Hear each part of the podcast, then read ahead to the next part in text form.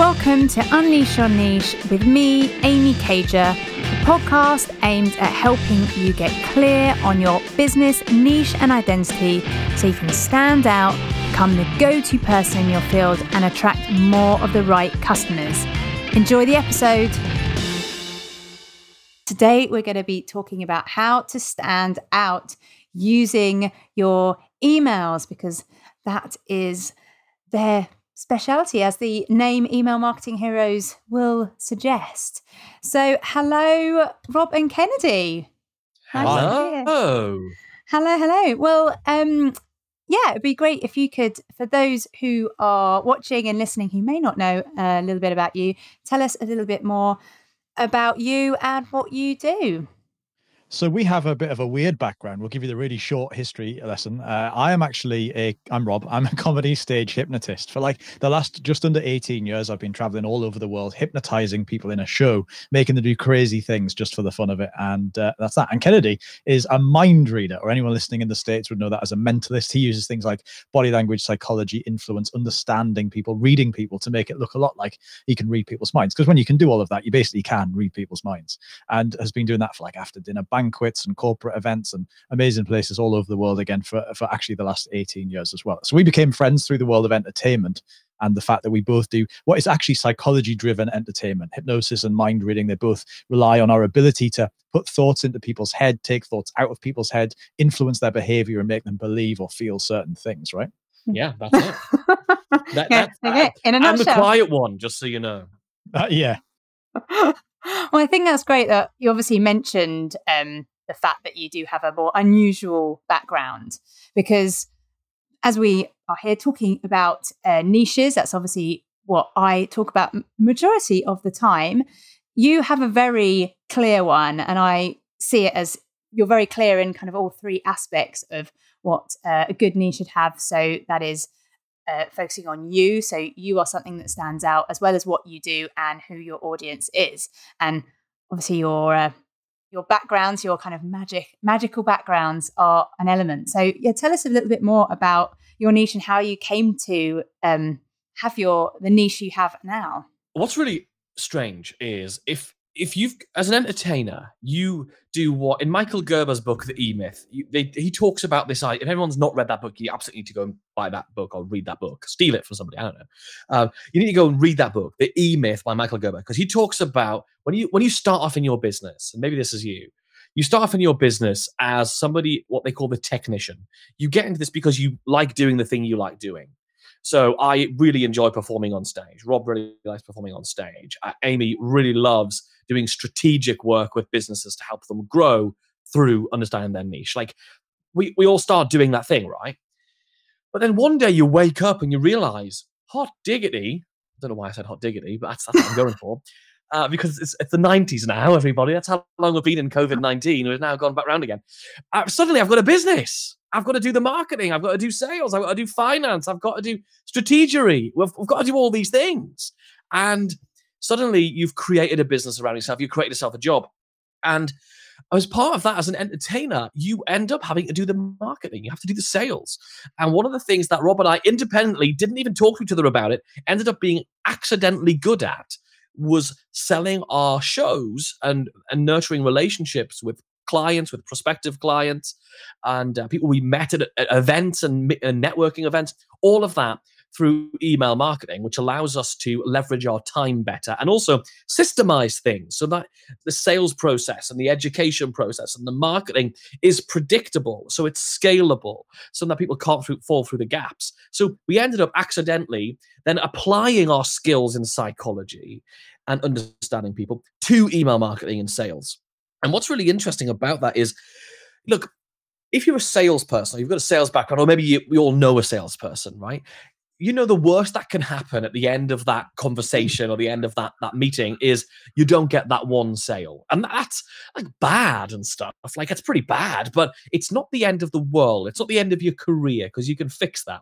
Whereas if the psychology that we use doesn't work, we don't have a career. Like if I go on stage and I can't figure out what Bruce is thinking of, then the rest of the audience quickly in the book I realize this guy can't do it. He's not a mind reader. He's just a man. and that's it.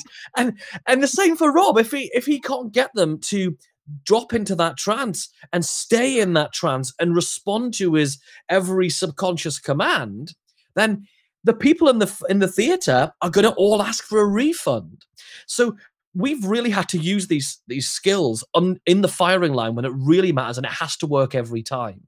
And that's what we bring. We bring this idea of not being pushy. It's about really being subtle and it's about doing it in a way that's really friendly. And that's how we bring these two worlds together. Yeah, I like the fact that uh, that you do have a different viewpoint, uh, a different angle to email marketing, and that is something else that really makes you stand out and makes you will appeal and attract certain people rather than, as you say, the kind of more old school thoughts on email marketing and, and all those aspects. Because I love the fact that you um, say you're quite against that kind of die, unsubscribe, or yeah, yeah, oh yeah, buy, die, or unsubscribe. Yeah that's, yeah, that's it. Yeah, I mean that's that's what email marketing's been forever. You know what it is? Marketers break everything. Everything. Everything was good. Facebook was good. Marketers got a hold of it, knacked it. Twitter was great. Remember those days? That's gone. You know, like everything was good. Email marketing was great until marketers started doing it. And I think you don't have to do that thing where you build a massive list of people. You don't even need a massive list of people, really. Uh, and then you don't have to email them until they buy, die, or unsubscribe, as somebody said to us at an event we were keynoting uh, just last year. So it's yeah, it, we, we, and what's a re- actually it brings up a really interesting point about niches. I'm going to go off on one now, won't I? Um, but a really great way of standing out is to stand against something. It's mm. a hmm. really great way of niching, of going, yeah, that's all great and everything, but we really don't like that. And there's a whole bunch of stuff we stand against, which we could maybe get into in this episode, or we could talk about another time. But like things like repurposing content. Actually, I think most of that is BS. Honestly, I think that's pretty much always awful. There's a whole bunch of them, aren't there? What's the other thing the other day we were talking about, Rob? That was you were like, yeah, most people do that. We think that's not very good as well. Do you remember what it was? There's loads of like gimmicky things that people put into their marketing, like false urgency and false scarcity. It's not just an email; it's in everything really. Like, there's a whole bunch of like gimmicks that people rely on and use uh, that are a a bit transparent and and b not very effective. Um, mm. So yeah, so we stand against all of that stuff. Like you know, people saying the offer is going to expire at midnight, and then in fact, I just saw it the other day. I bought a thing that was expired. This is a special offer. It's half price. It's expiring at midnight. Following day, I got an email. Not only did they not remove me from the promotions about that thing, which is annoying. Uh, but then I also got an email the following day saying the sale's been extended for two days, oh. and I instantly just lose all trust and faith in that business.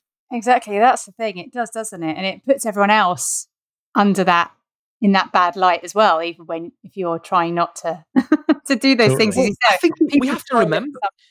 Yeah, exactly. And you have to remember your your your training your audience. And one of the things you've got we've got to be training our audience in is whether they should trust what we say or not.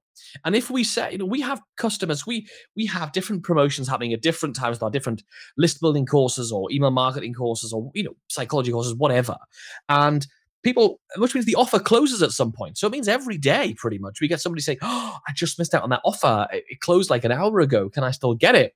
And our policy is no. Under no hmm. circumstances do we go, "Oh, we'll do you a favor," because what happens is the next time that person sees another offer and they see it's closing at 10 o'clock, they are at the front of the queue to buy that thing mm.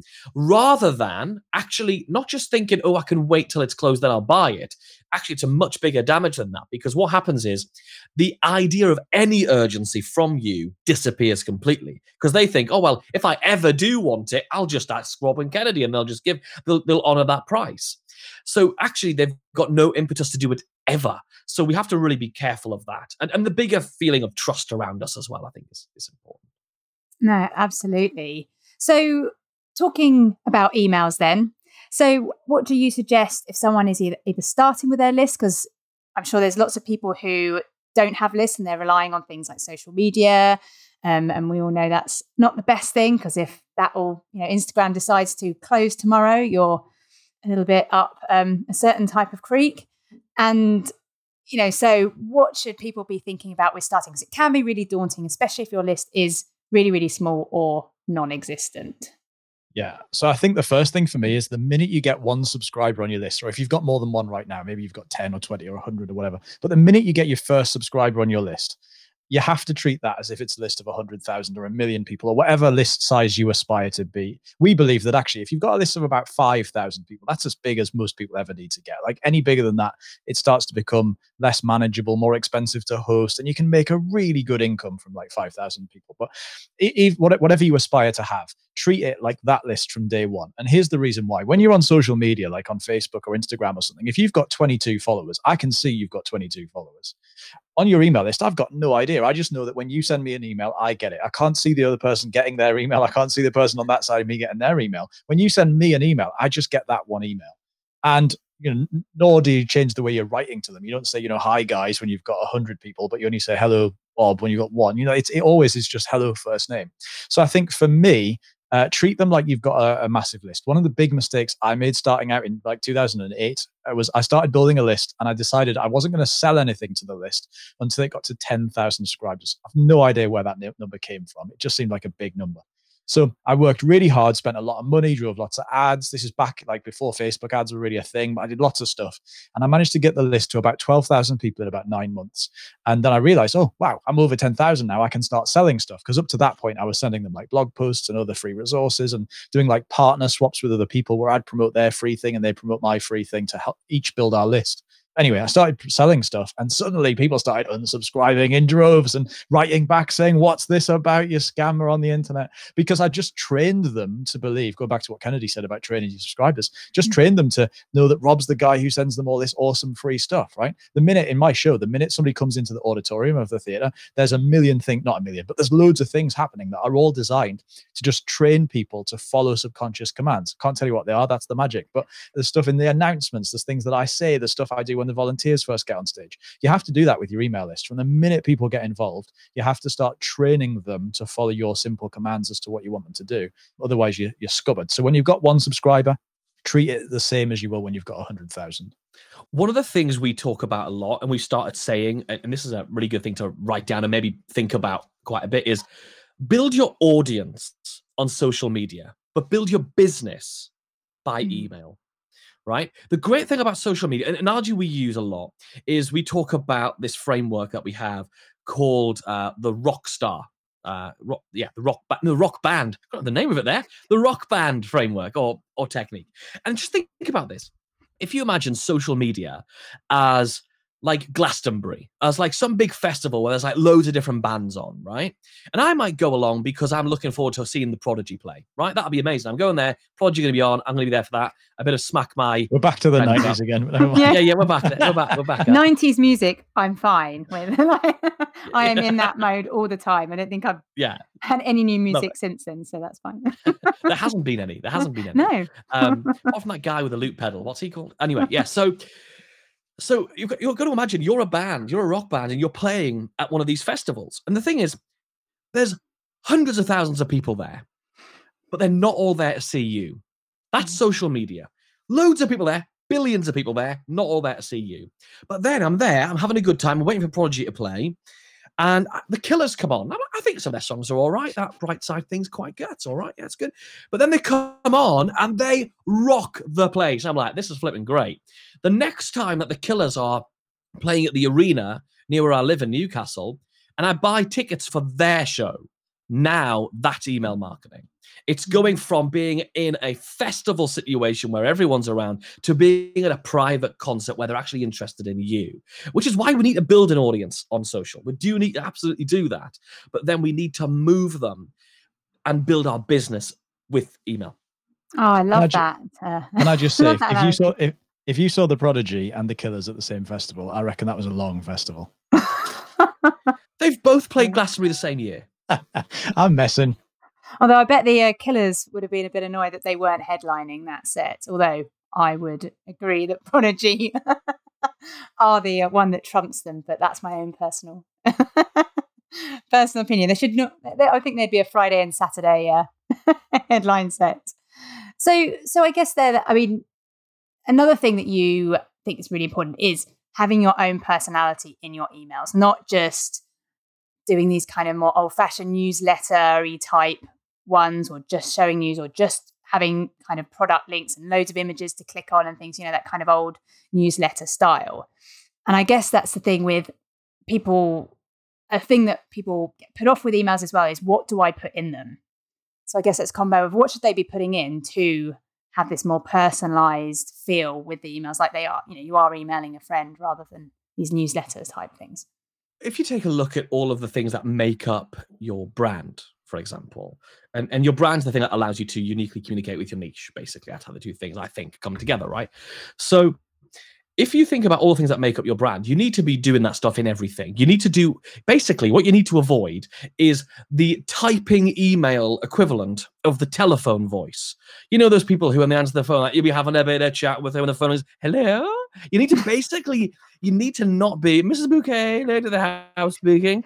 As soon as you start writing writing your emails, you need because people do they open up their email thing and they go right, and then they start they, they turn into like they, you, you read the manga. Who's that? Who wrote that? It's not you. So some really good ways of coming up with that overcoming that or think about what we call you isms what are the kinds of turn of phrase or words you use for stuff? For example rob uses the word pop a lot. So pop over here and pop your email address in there. It makes me want to be sick. Whereas i use words like lovely and smashing and stuff like that. So just think about what your turns of phrase are. That's the first thing. Secondly if you really struggle to type one of the reasons i got good at email is I email every day, five days a week for email marketing heroes. If you're on our if you're on our list for email marketing heroes, Rob emails that list seven days a week. And the reason we do that, well, the reason I started writing every day is because I'm dyslexic and I find writing very, very difficult. And I have to put a lot of effort into it. But I use that as a reason to write and sort of train myself into a skill but if you still find emailing difficult, that's fine, or writing emails difficult, you can dictate them, you can speak to them, and you can get most phones these days have got tech in them that allows you to just uh, voice to text or if you if you're a bit more fancy and you've got an assistant who can do that then then do that so there's there's definitely no excuse for doing that but in terms of what goes into the email so you've got your own personality do it in your way there's a whole bunch of stuff you can do right rob yeah. So the next thing I think is really to focus on stories and the stuff that's going on in your life mm. and your business and whatever it is that you're up to. I think the one thing that, you know, we want to stand out with email and there's no harder, in theory, there's no harder place to do that than in the inbox. I mean, it is so cluttered with stuff. I can't remember the latest stat, but the average person in America, I know the stat for, uh, gets over 300 emails, uh, you know, in a, in a two day period. And that's mad. If you think about like, they're not looking at them all because a lot of them are just, you know, junk and rubbish and stuff they don't want to see. And so we do have to work hard to stand out. And the easiest way that you can rise above the noise and just separate yourself from any competition is to talk about the stuff that nobody else can talk about. Nobody else can talk about the things that you like and dislike. Nobody else can talk about the things that have happened to you in your life. So we use quite often stupid obscure stories about the stuff that's happened to us in our life. Like the fact I've ordered a doorbell, put it on my door three days later. Turns out nobody's rung the doorbell. Everybody's continuing to knock. And a parcel arrived at my front door. I didn't order. And I reached for a towel in the airing cupboard, knocked over a bottle of shower gel that went all, all over the floor, and I fell on it and smacked my head on the floor. Stupid stories that got nothing to do with email marketing, but those are all things that have featured in our daily emails over the last week, couple of weeks or so. Just because they're stuff, it's just stuff that happened to, to me personally, because I write those emails that I find amusing, interesting, vaguely different. And so we use these stupid stories about the stuff that's happening to us in our everyday lives and weave them with cool lessons and ha- what that means for somebody in their email marketing and weave that in with sales pitches for our stuff like our membership program and all of that. So basically, we don't like we don't subscribe to the idea that you should just constantly email your list with a barrage of sales pitches buy this buy this buy this buy this that confuses people though when we say that you should send an email every day and you should sell in every email because you can do that. You can but we also don't spend months building up value and uh, reciprocity and sending them blog posts and you know just getting them to really like us so that once a quarter we can run a big launch and sell something. So i think it's really important to realize that you can deliver value and educate and make sales pitches all in one go and you can do it every day 365 days a year if you want to no that's brilliant i think you know people listening who you saying email every day, 365 days. I'm sure some of them are kind of freaking out with, oh my God, I email once a month and I think it's too much, or those kind of things. Whereas that's not the case. The you know, it's thinking about you are building that relationship with that person. And if you're not hearing from them every day, and I think people who say, um, because I think the thing is, isn't it? People go, oh, I don't want to annoy them by emailing them every day. I don't like receiving emails every day, or I get too many emails from this this person or that person, or oh, oh that person's really annoying. They email too much or whatever. So we're very worried about that. But how I kind of see that is that they're obviously sending the wrong things then. Because if people are thinking that they're emailing too much or they don't like receiving their emails, then it's not connecting and they're not feeling like they get to know you or that you've got any reason you know, to want to hear from them. Because it's like if your friends emailed you, you're going to want to read that email, aren't you? Yeah, and, and remember, we've got to remember why people are on our, our, email list in the first place. They're not on there because they need a new friend or they want more emails. They're on there because they've got a problem or they've got something they need a solution to. And if if you don't show up and help them, then you're not helping them, and they're going to be they should be really angry about that, and they will be. So if you can show up every day with a little bit of digestible value there's lots of different types of value. We, you know, we could talk about that maybe another time, but we have like diff- eight different types of value that we talk about. People can share in their emails. One of them is to teach them something. One of them is to inspire them. It doesn't have to be teaching them something massive and profound, but people just need a little digestible piece of you in your personality that builds trust, builds knowledge about what your products are. Look, if you're only, we should not be emailing. The old way of doing it was to email when you wanted to sell something. Don't do that because that sucks.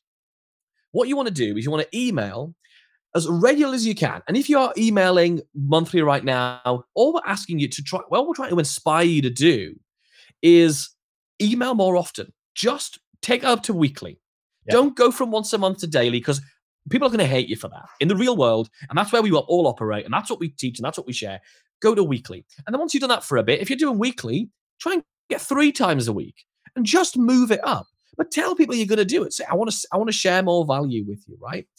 And so instead of emailing just when you want to sell something, email every day so you can make an impact and you can educate them about the problems they've got and help them with the problems they've got and educate them about your solutions so that at the moment they're ready to buy, you are there and you've built that trust, you've built that rapport, and you've built the knowledge around your product. That's that's a much more modern way of doing it. No, that, yeah, that that is really good. So if you are, because I think the thing is, is that people think about their email list or they remember they've got these people on their mailing list is when they do want to sell something and they suddenly remember and then they think, ah, but I don't want to be that person that just emails my list to sell to them. So is there any tips or advice on on how you can go about that if that is the situation that uh, that someone might be in? So the first thing I think you need to do is is uh, emails are only too much for people. Like you said, if you're sending them the wrong stuff, or your emails don't deliver that value, or if they're just not expecting it. So one of the big problems that people have is that a standard list building method, a really good list building method, is give away some sort of free report or lead magnet or something, get people on your list, and then email them. And the problem is, technically speaking, those people usually, depending on what the copy on their page says, are normally only giving you their email address in order to receive that free thing and the and okay, we're starting to become more accustomed and more attuned to the fact that we're now going to start receiving more emails. But still, you didn't actually say that most of the time. Most people don't. So one of the things that we've, I think really uh, focus on is make sure that when somebody joins your list, put them through some sort of process. We have our getting to know you sequence, which of course you know about, and and basically have people go through a sequence of emails that says great, and it has to it has to act as the handover between the free thing they've asked for and everything else that you're going to do going forward. And so we tell them that we're going to email you every day and those emails are going to uh, are going to contain these cool things and we're going to give you the opportunity to work with us and you're going to have this you're going to have this. A bit like we think about it when you get on a train you hear the train conductor say welcome aboard the 1432 service to bristol. We're going to be stopping at this station and this station and this station. And you feel that's great because i'm going to bristol. That means i'm on the right train. And we're going to be stopping at these places at these exact times. That's good. I need to know that. And there's a buffet car. Going to go up and down the train. I need to know that. So all of these things set them up to know what's going to happen. And therefore it's perfectly acceptable. There's nothing you can't do anything wrong if you've told somebody you're going to do it. So I think one of the one, that's one of the best things to do. Now, if you're currently in a position where you've got a list of people and you have sort of ignored them a bit, well, first of all, let's just bear this in mind. People join your list because they've got some sort of problem, and at some point they believe that you have or had the solution to the problem that they have or had. And so that means that they've joined your list in order to get help with that, whether that's to get that free report or webinar or whatever. So now, if you're going to ignore them completely, you're basically that jerk who goes on a first date and then completely ghosts the other person. Not that I know what that feels like, obviously, but effectively, you're that person, right? They've asked for help, and then you've suddenly said, Well, I'll give you a little bit of help with this PDF thing that I'll send you. And then you've totally ignored them from there. So actually, you're doing them a disservice by not sending them more stuff. So that means that now, if you have been that person, it's okay. just make sure you send them an email and like reintroduce yourself and restart that process. Give them the opportunity to get off the train, give them the opportunity to unsubscribe at that point, which you do in every email anyway. But then just say, look, this is what's going to happen from now on. I'm going to be a better friend from this point forward. I'm going to help you with this. I'm going to help you with that. In fact, it's going to start in the next couple of days where I'm going to send you these emails or this video that's going to be about this cool thing and that will just help to revive and revitalize and wake up those people somewhat. And again it puts you back on that path of you've told them what you're going to do so now all you've got to do is fulfill on it. You said you're going to email them three times a week. Now you've got now you better make sure you email them three times a week because otherwise you're setting them up as being somebody who doesn't do what they say they're going to do. And that doesn't build a very good relationship for somebody who might end up buying your products or services right? No absolutely. And yeah thinking about it in that that way does suddenly make it kind of seem much more than just oh i've just got to email these lists like when am i going to do that? In the week or wednesday i'll do that and it becomes not about you then is it? It's about them and and say like the expectations that you set for them and all those aspects as well. It's kind of yeah treating them as you would i guess like a friend like you wouldn't someone you got on a date with or whatever you wouldn't do those things to people in real life. So you shouldn't really be doing them on email either. And I think the fact that it is such a different thing than social media, and I think that's where maybe people kind of have got used to more of a uh, not exactly a hands off approach, but with social media and things like you just kind of post things. And I know there's obviously talking to people and, and building relationships on there as well, but that whole kind of post and walk away and that's kind of it. You know, it is much more about to say that other person rather than than yourself, really, isn't it? Totally. Cool. So, any other final things that people should be thinking about when it comes to their email marketing or building their lists or anything? Any other last words of wisdom? I think there's a few things, right? I think one of them, and we talked about two of these. I'll give you a third one. So, the first one is increase the frequency which you email. Everybody can benefit from that because you'll build deeper relationships with people faster. The second thing is to give value in the emails. So make sure the emails you're sending are valuable in and of themselves, even if you took out the sales offer. Like no emails, pretty much, this is not 100% true, about 90% of our emails all have to go through a process, which is if I just took out the thing that says, hey, come and check out our podcast, the email marketing show, or come and jo- have a check out our membership, the league of, of, of email marketing heroes, or whatever if you took out those things, would the email content in and of itself still give value to people? And that might be that inspiration or that entertainment or whatever the heck it is uh, that you're doing. The third thing you want to do, I would really strongly suggest, and this is where a lot of people fall down, is you want to have what we call an email marketing engine. And that is a core system in your business of pre-written campaigns that people go through so you can warm them up introduce them to you start off with that getting to know you sequence that welcoming and onboarding sequence then introduce them to your product. Because if people don't get introduced to your product the challenge is if you're part way through if you if they just if they just go straight into your everyday emails you're going to make lots of assumptions about the people. They, they're going to receive that first email and be like what are they talking about? What's this thing called the league? What is it? What is this league thing? You know, what is this podcast they're doing? Whatever. If you haven't set up the frame for what all these emails are about. So that system, that whole engine that we call it, of different email campaigns, which everybody goes through, can contain introducing people to your to your product. It can also contain specific promotion structures, campaign structures, that kind of thing, before they go into your everyday sort of broadcast or your weekly broadcast or something like that. So they're the three things I think you should you should mainly have. Cool. No, that sounds brilliant. So yeah, lots and lots of things to think about when it comes to email marketing. But it is, it is, uh, there is so many different things that you could do, and so many ways you can you can tailor it to your business. Um, it is such a kind of an amazing tool that's I think quite underrated. Obviously, you don't think so, but I think it's kind of forgotten about sometimes. It's kind of the one that people don't think of first. It's the one they do later on, or you know, they're focusing on things like social media and things like that first of all, aren't they? So, yes, that's how I kind of see it. So, where can people find out about you more or see more of the goodness that you have to offer?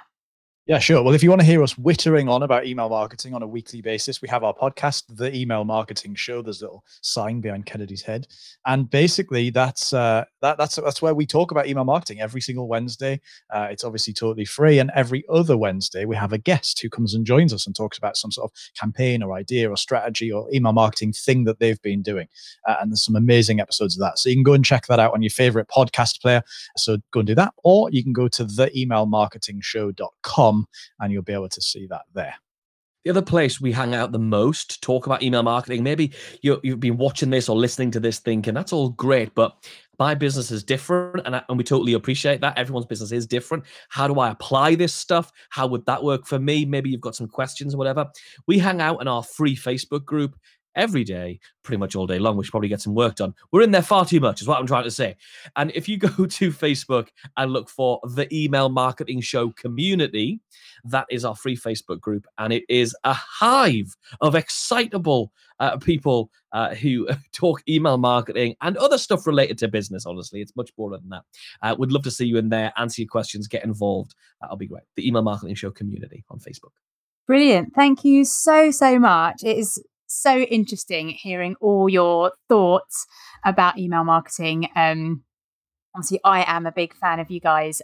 And uh, yeah, it's been brilliant. Thank you so, so much for joining me and joining us today.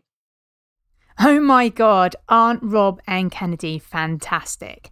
They are just so funny, and what they don't know about email marketing just is not worth knowing. I hope you got plenty of tips on how to stand out using your emails to make a real connection with your readers. If you want to find out more from Rob and Kennedy, I have the link to their Facebook group and their podcast in the show notes. And don't forget to come and join us over in my Facebook group, Unleash Your Niche, and you can join in the conversation with us. To join, just search Unleash Your Niche in Facebook. That's all from me. I'll catch up with you next time or over in the group. Have an amazing week. Thanks so much for listening to the Unleash Your Niche podcast. If you enjoyed this episode, do please check out amycager.com where you'll find more to help you get focused and clear on your niche and how to amplify that in your communication.